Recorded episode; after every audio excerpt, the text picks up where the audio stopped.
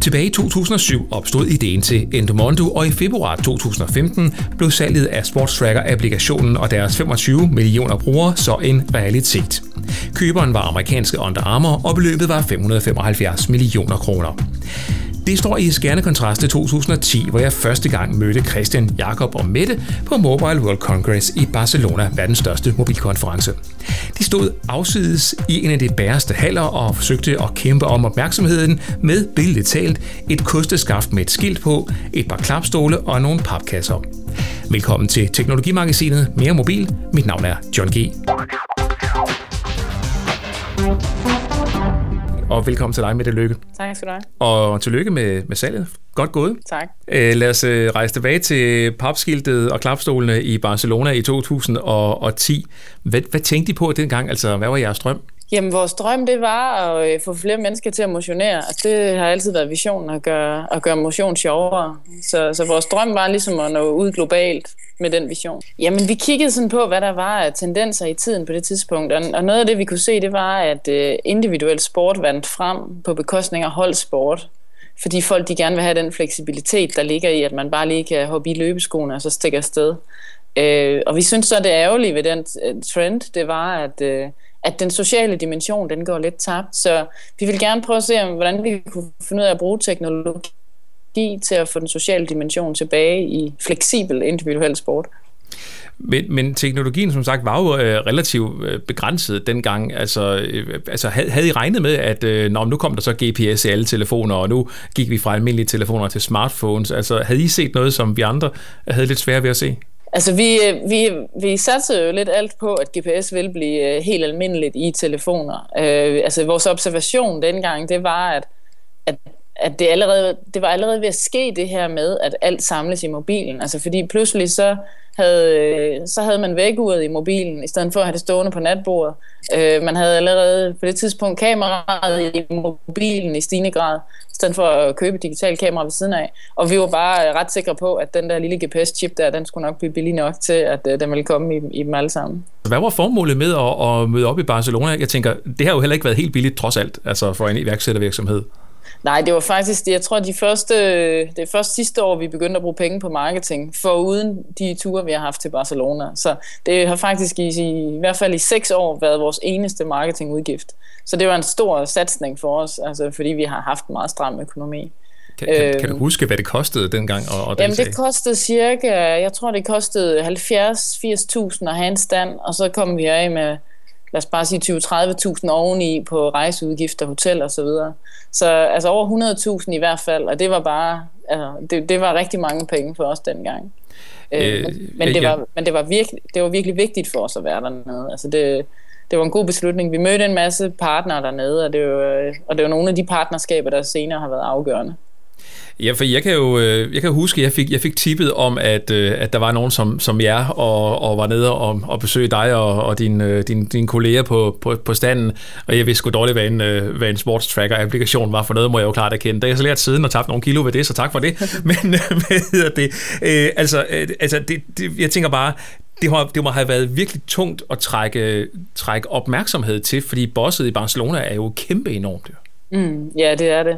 Men vi var, vi var lidt heldige, og vi var også lidt øh, pushy, fordi øh, BlackBerry, de var, de var meget hotte dengang, og var altså de største på smartphone-markedet.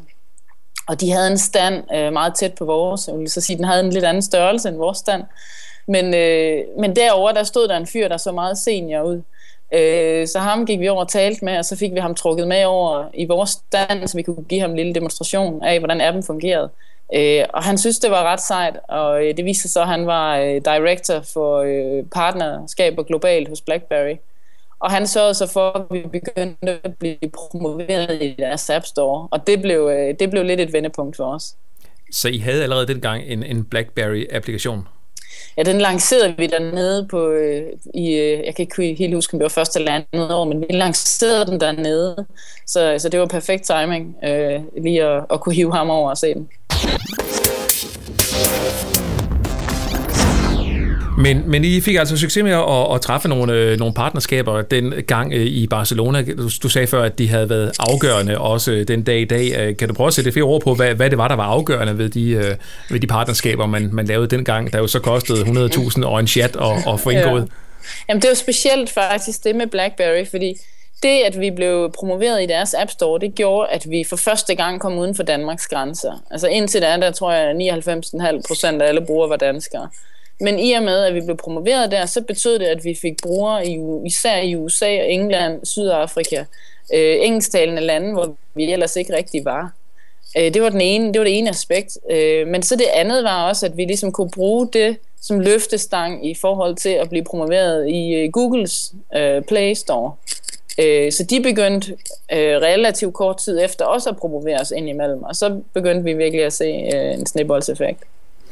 Øh, dig og, og Christian Birke og Jakob Jønk øh, arbejdede dengang i, i McKinsey. Hvordan, hvordan tog I sige jeres job op til fordel for noget så usikkert som mobilbranchen og en applikation på et tidspunkt, hvor ingen jo rigtig aner, hvad en applikation egentlig er? Øh, jamen, øh, altså vi var drevet af, at vi havde den her vision, og vi gerne ville prøve ligesom at gøre en forskel, øh, og se om ikke vi kunne, øh, vi kunne hjælpe nogle mennesker øh, inden for det her felt.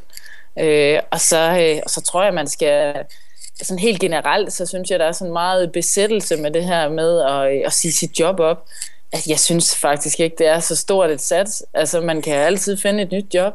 Og vi vidste også, altså, worst case, så, så gik det ikke, og så, så ville det måske tage en måned at finde et nyt job, men altså, man styrer jo selv, specielt når det er tech, altså, en tech-startup, så styrer man jo selv, hvor mange penge man lægger. Altså, det behøver ikke at være ret meget dyrere end en computer og en bærbar, og så, og så skal man så lige leve med ikke, ikke at få nogen løn. Men altså, det er jo ikke sådan, at man skal investere flere millioner i, øh, i udstyr, øh, inden man har proof of concept. Har, har drivkraften også været, at øh, det her det kunne risikere at blive penge værd, hvis det blev stort nok? Altså, det, for mig har det aldrig været, øh, været drivkraften. Altså, og jeg tror, hvis det havde været det, så tror jeg, jeg havde givet op. Fordi det er simpelthen, i perioder er det simpelthen for surt og for hårdt til, at, øh, at penge kan være motiverende nok. Øh, sådan har jeg det i hvert fald. Så det har altid været det her ønske om at, at have en positiv indflydelse. Jeg har engang hørt en sige noget i retning af, at øh, penge er verdens korteste motivationsfaktor. Ja. At det er ligesom at få 1000 kroner mere i løn, og så bliver man, ja, jubi, og så ja. måneden ja. efter, så er det sådan noget, så er det bare hverdag jo. Ja, ja, ja, præcis. Og det, det, er bare ikke, det er bare ikke nogen særlig langtidsholdbar vision. Men i dag øh, har Endomondo så de her 25 millioner brugere. Hvad har I, I gjort, øh, hvad har I gjort rigtigt for at få så mange tilhængere på sådan, hvad kan man sige, relativt kort tid jo? Jamen, det handler om produktet. Altså, det handler om at skabe et produkt, som simpelthen er så godt, at øh, brugerne bliver så glade for det, at de bare ikke kan lade være med at fortælle deres venner om det. Øh, så det handler om at få folk til at blive entusiastiske brugere, og så få dem til at dele det med vennerne. Og, øh, og det har vi lykkedes med, og der tror jeg, det, det har været en fordel for os, at, øh, at det netop har den her indflydelse og, og, og er så positivt i folks liv. Fordi det betyder, nu siger du selv, at du har tabt nogle kilo, og tak for det. Det betyder jo, at at de mennesker, som lykkes med at komme i form eller tabe sig eller så videre, de giver også en stor del af crediten for det. Øh, altså det er ikke løbeskoene, som øh, kærligheden falder på, når det lykkes. Det er appen. Øh, og, det, og det, at der er det her, øh, altså at vi får de her fans, som er så inkarnerede øh, brugere, det gør bare, at vi har kunne skabe den her viralitet, som, øh, som er så eftertragtet, og som man altså øh, ikke kan købe for penge, hvis man er en startup. Øh, og du lyder, du, lyder, du lyder altid som om det her, det var bare helt utrolig nemt at skaffe 25 millioner brugere. altså, det, jeg, jeg tænker, der, der må der også have været tider, hvor, hvor, hvor, hvor du har tænkt, ah, øh, så godt går det alligevel heller ikke med at skaffe folk til at være entusiastiske og dele deres oplevelser. Ja. Jamen, det, var, øh, det, jeg vil på ingen måde sige, at det har været nemt. Øh, det, det har været meget, meget langt sejt træk. Det tog jo, jeg ved ikke, hvor mange år at få den første million. Øh, og der har været et hele dage, hvor vi slet ikke fik nogen nye brugere. Øh, så, så det er på ingen måde, fordi at, øh, at det bare er gået en vej. Der har været masser af, af små omveje og, og udfordringer undervejs. Hvis man nu har den her, øh, den her app, man, man sådan selv synes er rigtig god, og man har så også fået nogle, nogle venner og bekendte og deres venner til at bruge den, og man kan se, at det sådan er så småt begyndt at, at, at komme i gang. Øh, har du så et par tips eller en, en hemmelighed til, altså, øh, hvad, hvad, hvad der øh, gør, at man kan gå fra at have de her, øh, lad os bare sige, 5.000 downloads til at eskalere til 50.000 og til 500.000? Altså er der nogle øh, veje, man kan gå, eller nogle overvejelser, man kan gøre sig, som, som du vil dele ud af? Ja, så jeg synes, det allervigtigste, det er, det er kvaliteten af appen. Altså, så, øh, så hvis ikke man har mindst fire stjerner, og gerne fire og en halv i, i App Store, så er det ikke godt nok endnu. Altså, så kan man lige så godt vente med alle sine marketingplaner osv., og, og så skal man bare gå hjem og få fikset det produkt. Øh, den kvalitet, den skal være der, ellers så kommer folk ikke til at dele det med hinanden. Jamen Mette, alle mine venner siger jo, at jeg har verdens bedste app. Ja, det gør det, de Det er bare alle de andre, der ikke har forstået det jo. ja, men øh, det er altså, din rating ind i App Store, det er den, det er den virkelige sandhed. Iværksættere, der går rundt med sådan en, en håbefuld øh, app-drøm, ligesom jer, og måske også øh, drømmer om at blive rigtig store på, på, den, på den lange bane. Der, har du en to-tre gode råd til, hvad man, øh, hvad man kan gøre, eller hvad for, noget, hvad for et mindset, man skal have for at, at nå dertil, som, som I er? Altså man skal kun gøre det, hvis man virkelig, virkelig brænder for, øh, for den mission og vision, man har. Fordi der bliver masser af tidspunkter, hvor, hvor den, den ild, det er det eneste, der bærer igennem. Øh, og så skal man lade være med at give op. Altså ligegyldigt hvad, der bliver kastet ned foran en af forhindringer og stopklodser og kæmpe beton øh, sten, så skal man bare, øh, så skal man klø på øh, og virkelig tro på det. Men det kan være nemt nok at sige, hvis, hvis det er, at man står der uden job og uden penge på bankbogen, og, og nu kommer banken og foden lige lidt og, og tager kontorskrivebordet mm. på, øh, på, på, på, på ens kontor. Altså, det er nemt nok ikke at give op, men at sige det, men så at gøre det måske lidt noget andet, ikke? Ja, ja, det må folk jo så selv få implementeret, men, øh, men det er rådet i hvert fald. Hvordan øh, undervejs, fordi øh, det har jo ikke altid været en millionforretning, det her øh, Endomondo der, hvordan har I finansieret det? Altså, jeg synes, der har været sådan lidt skriverier frem og tilbage om, øh, om alt muligt frem og tilbage med, hvordan det egentlig er, er foregået. Kan du prøve at løfte lidt sløret for, hvordan, at, øh, hvordan I har gjort på, på turen hertil? Jamen, vi, øh, vi havde lidt vanskeligt ved at finde, øh, få øh, institutionelle investorer ombord i begyndelsen. Så vi fik nogle, øh, det var egentlig mest venner og bekendte lige i starten, der investerede. Øh, altså en mindre beløb, øh, men stadigvæk altså relativt i en privat økonomi, øh, helt okay beløb. Senere fik vi så to øh, øh, et par professionelle business angels på, og så fik vi seed capital på som, øh, som kapitalfond. Øh, og de har så været, øh, de har så været med af, af flere omgange seed. Og Preben Damgaard har så også, at han er den seneste, der har investeret i os øh, i forbindelse med, at han, han kom ombord som formand. Så, så det er sådan, vi har finansieret det. Så har vi så været profitable i, i snart to år. Øh, så siden da har vi ligesom, der har vi jo selv øh, kunne betale for, for vores vækst og har kunne vækste teamet, så vi faktisk har fordoblet teamet over de sidste 18 måneder øh, og stadigvæk laver overskud. Du lytter til Teknologimagasinet Mere Mobil. Mit navn er John G. I dag handler udsendelsen om Endomondo. Dagens gæst er Mette Lykke, som i dag er direktør for Endomondo og en af de tre grundlæggere.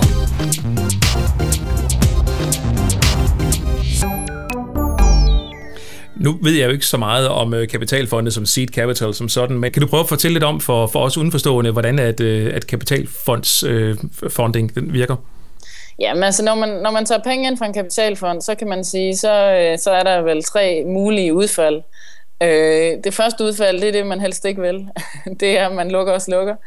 Øh, det andet udfald, det er, at man, øh, at man børsnoterer. Og det tredje udfald, det er, at man sælger til, til en anden køber. Øh, og, og der er ikke så mange andre øh, muligheder. Altså, en kapitalfond går ikke ind med en øh, tidshorisont på 30 år. Altså, sådan, sådan er spillet bare. Øh, så, så det er de udfald, der er. Øh, og for os var, var valget så mellem de sidste to. Øhm, og nu, nu var vi i den her proces og havde de her dialoger, og, øh, og jeg synes, at vi med Onda Armer har, har fundet den helt rigtige partner. Giver man så ikke afkald lidt på, på sådan det her startup iværksætter-gen, når man øh, begynder at drage sådan noget som seed capital ind i det? Altså jeg tænker, øh, der ved man godt, at øh, nu, er det altså, nu er det altså virkelig alvor. Nu er det ikke bare øh, Mette og company, der laver lidt hjemme på køkkenbordet. Altså det er klart, jo flere eller jo større beløb man tager ind, når man øh, rejser kapital, desto mere indflydelse afgiver man. Men, øh, men alle, alle kloge investorer ved jo også godt, at netop startup-mentaliteten og, og den her iværksætterånd, det er fuldstændig afgørende for, at det bliver en succes. Så øh, hvis man finder, lykkes med at finde de rigtige investorer, så, øh, så kan man sagtens øh, blive ved med at være en startup. Og selvom vi kører på 8 nu, så, øh, så synes jeg bestemt stadigvæk, at vi er en startup, og det bliver vi ved med at være. Der er også undervejs de seneste dage i forbindelse med, med salget her været, i efterhånden jeg har læst en masse modstridende ting omkring, øh, omkring ejerforholdet. Altså øh, her i forbindelse op til salget, hvem, hvem har, har, altså hvordan har fordelingen af ejerskabet, det oprindelige ejerskab mellem, øh, mellem dig og, og Christian og Jakob været? Øh, jamen, jeg har ikke, øh, jeg kommenterer ikke på, hvem, hvem der ejer hvad. Altså, vi, vi var alle tre medejere ved salget, og, øh, og, og har en, en færre og en helt OK andel af, af firmaet. Okay, nå, men det var også det, jeg gerne med på plads, at, at I stadigvæk, ja. altså vedsalget har været med, øh, i hvert fald i ejerkredsen, kan man så sige. Ja.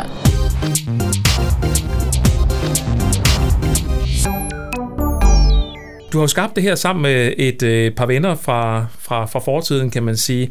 Øh, har du nogle, øh, nogle erfaringer omkring start af, af egen virksomhed med venner, som, øh, som der kunne være relevante at dele ud af? Jeg tænker, det har vel ikke altid været helt nemt?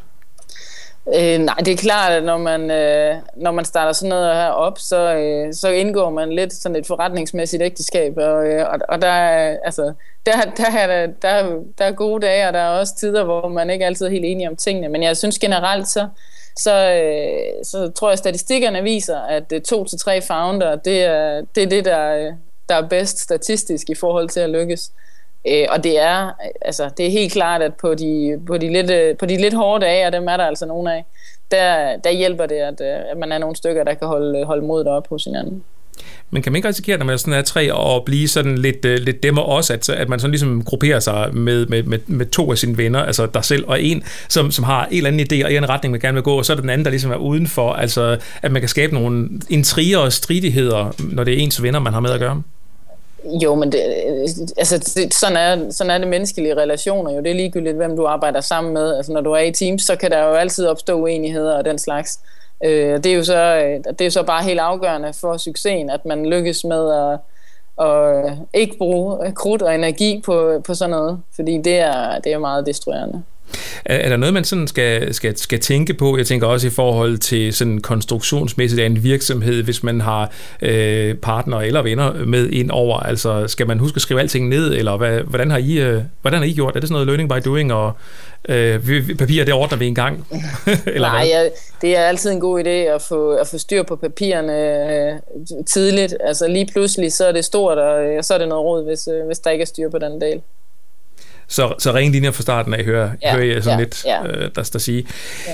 I 2012 med 7,5 millioner brugere, der gik turen til USA, men øh, i San Francisco, der var der øh, visse udfordringer. Nogen har kaldt øh, det ikke ligefrem var, var en succes med det lykke. Hvad var målet med, med turen til USA? Jamen målet det var øh, punkt 1 at komme tættere på vores samarbejdspartnere, som, som allerede dengang var Google, Facebook, Apple og Microsoft. De har alle sammen hovedkontor i Kalifornien.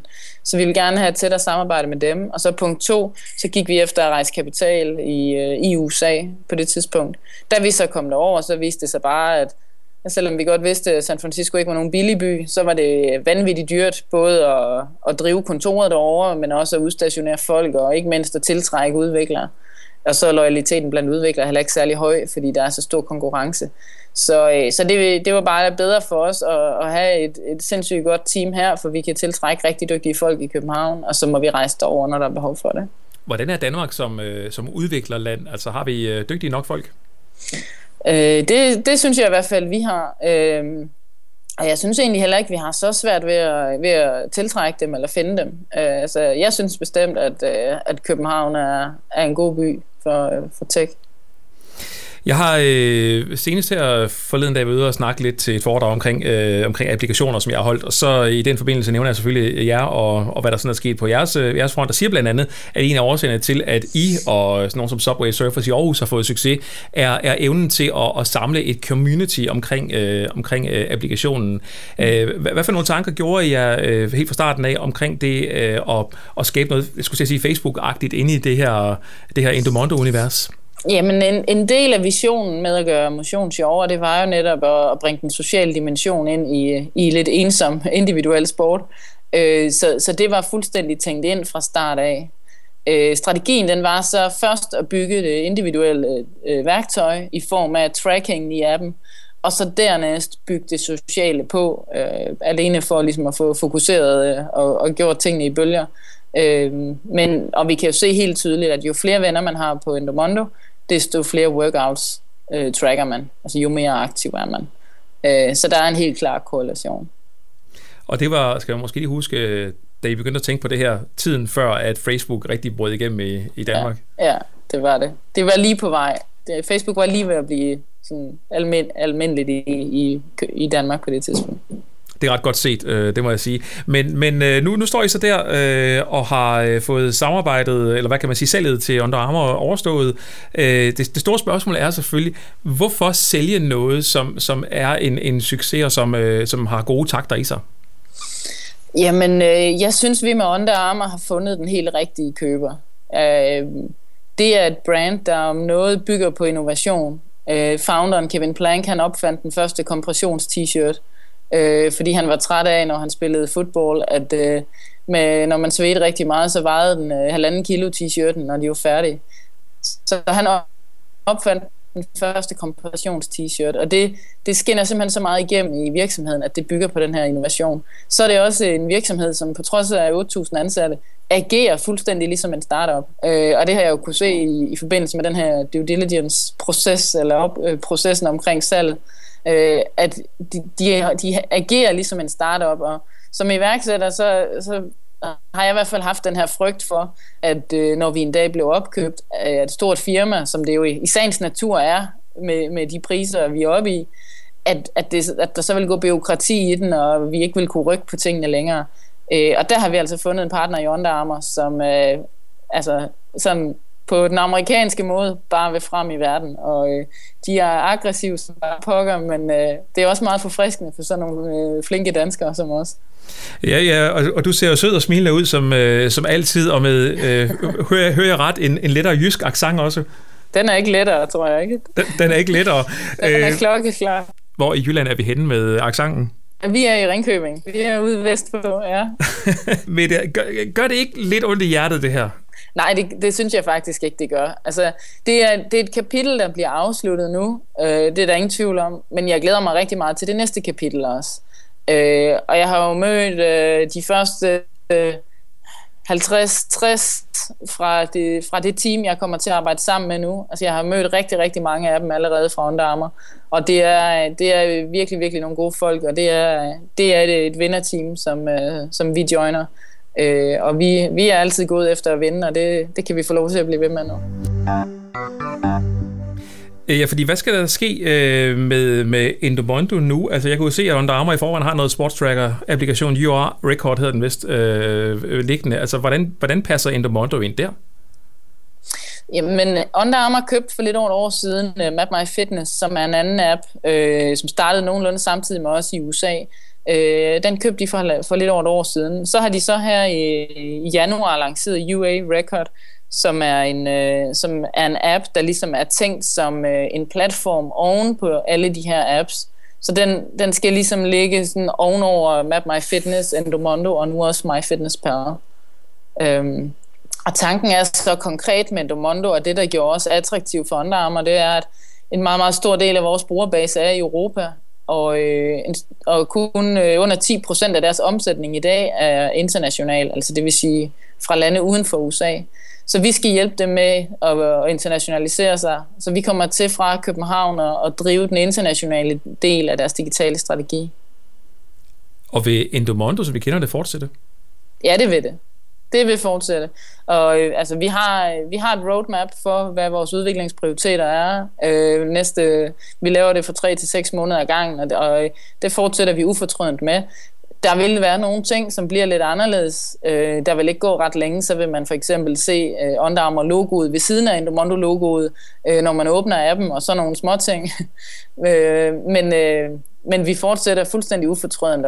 Og jeg er glad for, at Under Armour de også har en god forståelse for, at at de her forskellige apps, der nu er opkøbt, at de har ligesom distinkte øh, communities og, øh, og brugeroplevelser.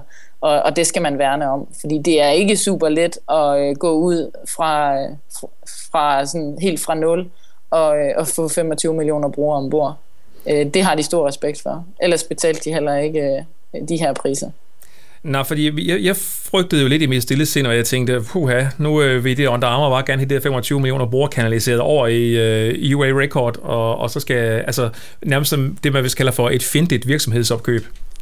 Øh, jamen, øh, det, det er slet ikke ambitionen. Altså, UA Record er et, et, vil være et valgfrit øh, lag oven på de her apps. Øh, så der vil sikkert være en stor, en stor del også af de sociale funktionaliteter, som man kan finde i UA Record, men det betyder ikke, at de ikke stadigvæk vil være tilgængelige i Endomondo også. Man kan tænke lidt på det ligesom øh, øh, Facebook, som har også Instagram og, og WhatsApp. Altså i virkeligheden, så de ting, du gør på Instagram, dem kunne du jo også have valgt at gøre på Facebook. Øh, men, men det fungerer alligevel at, at prøve at splitte nogle forskellige use cases ud i forskellige apps, og, og det er sådan, Under Armour tænker på det. Øh, du, du bliver ved med at sige, at, øh, at øh, UA Records skal fungere som sådan en, en, en hat, eller kan man sige, ovenpå på de andre. Altså, kan du prøve at visualisere lidt for mig, hvordan, er det, øh, altså, hvordan det vil ske? Jamen, UA Record, det er, øh, det, det er en helt åben platform. Så det vil sige, at, at øh, over 400 forskellige devices og applikationer og tredjepart services osv. allerede er, øh, de er allerede sådan set integreret på MapMyFitness-platformen. Og der bliver UA Record også en fuldstændig åben platform, og der bliver Endomondo så en af de apps, som føder ind i UA Record.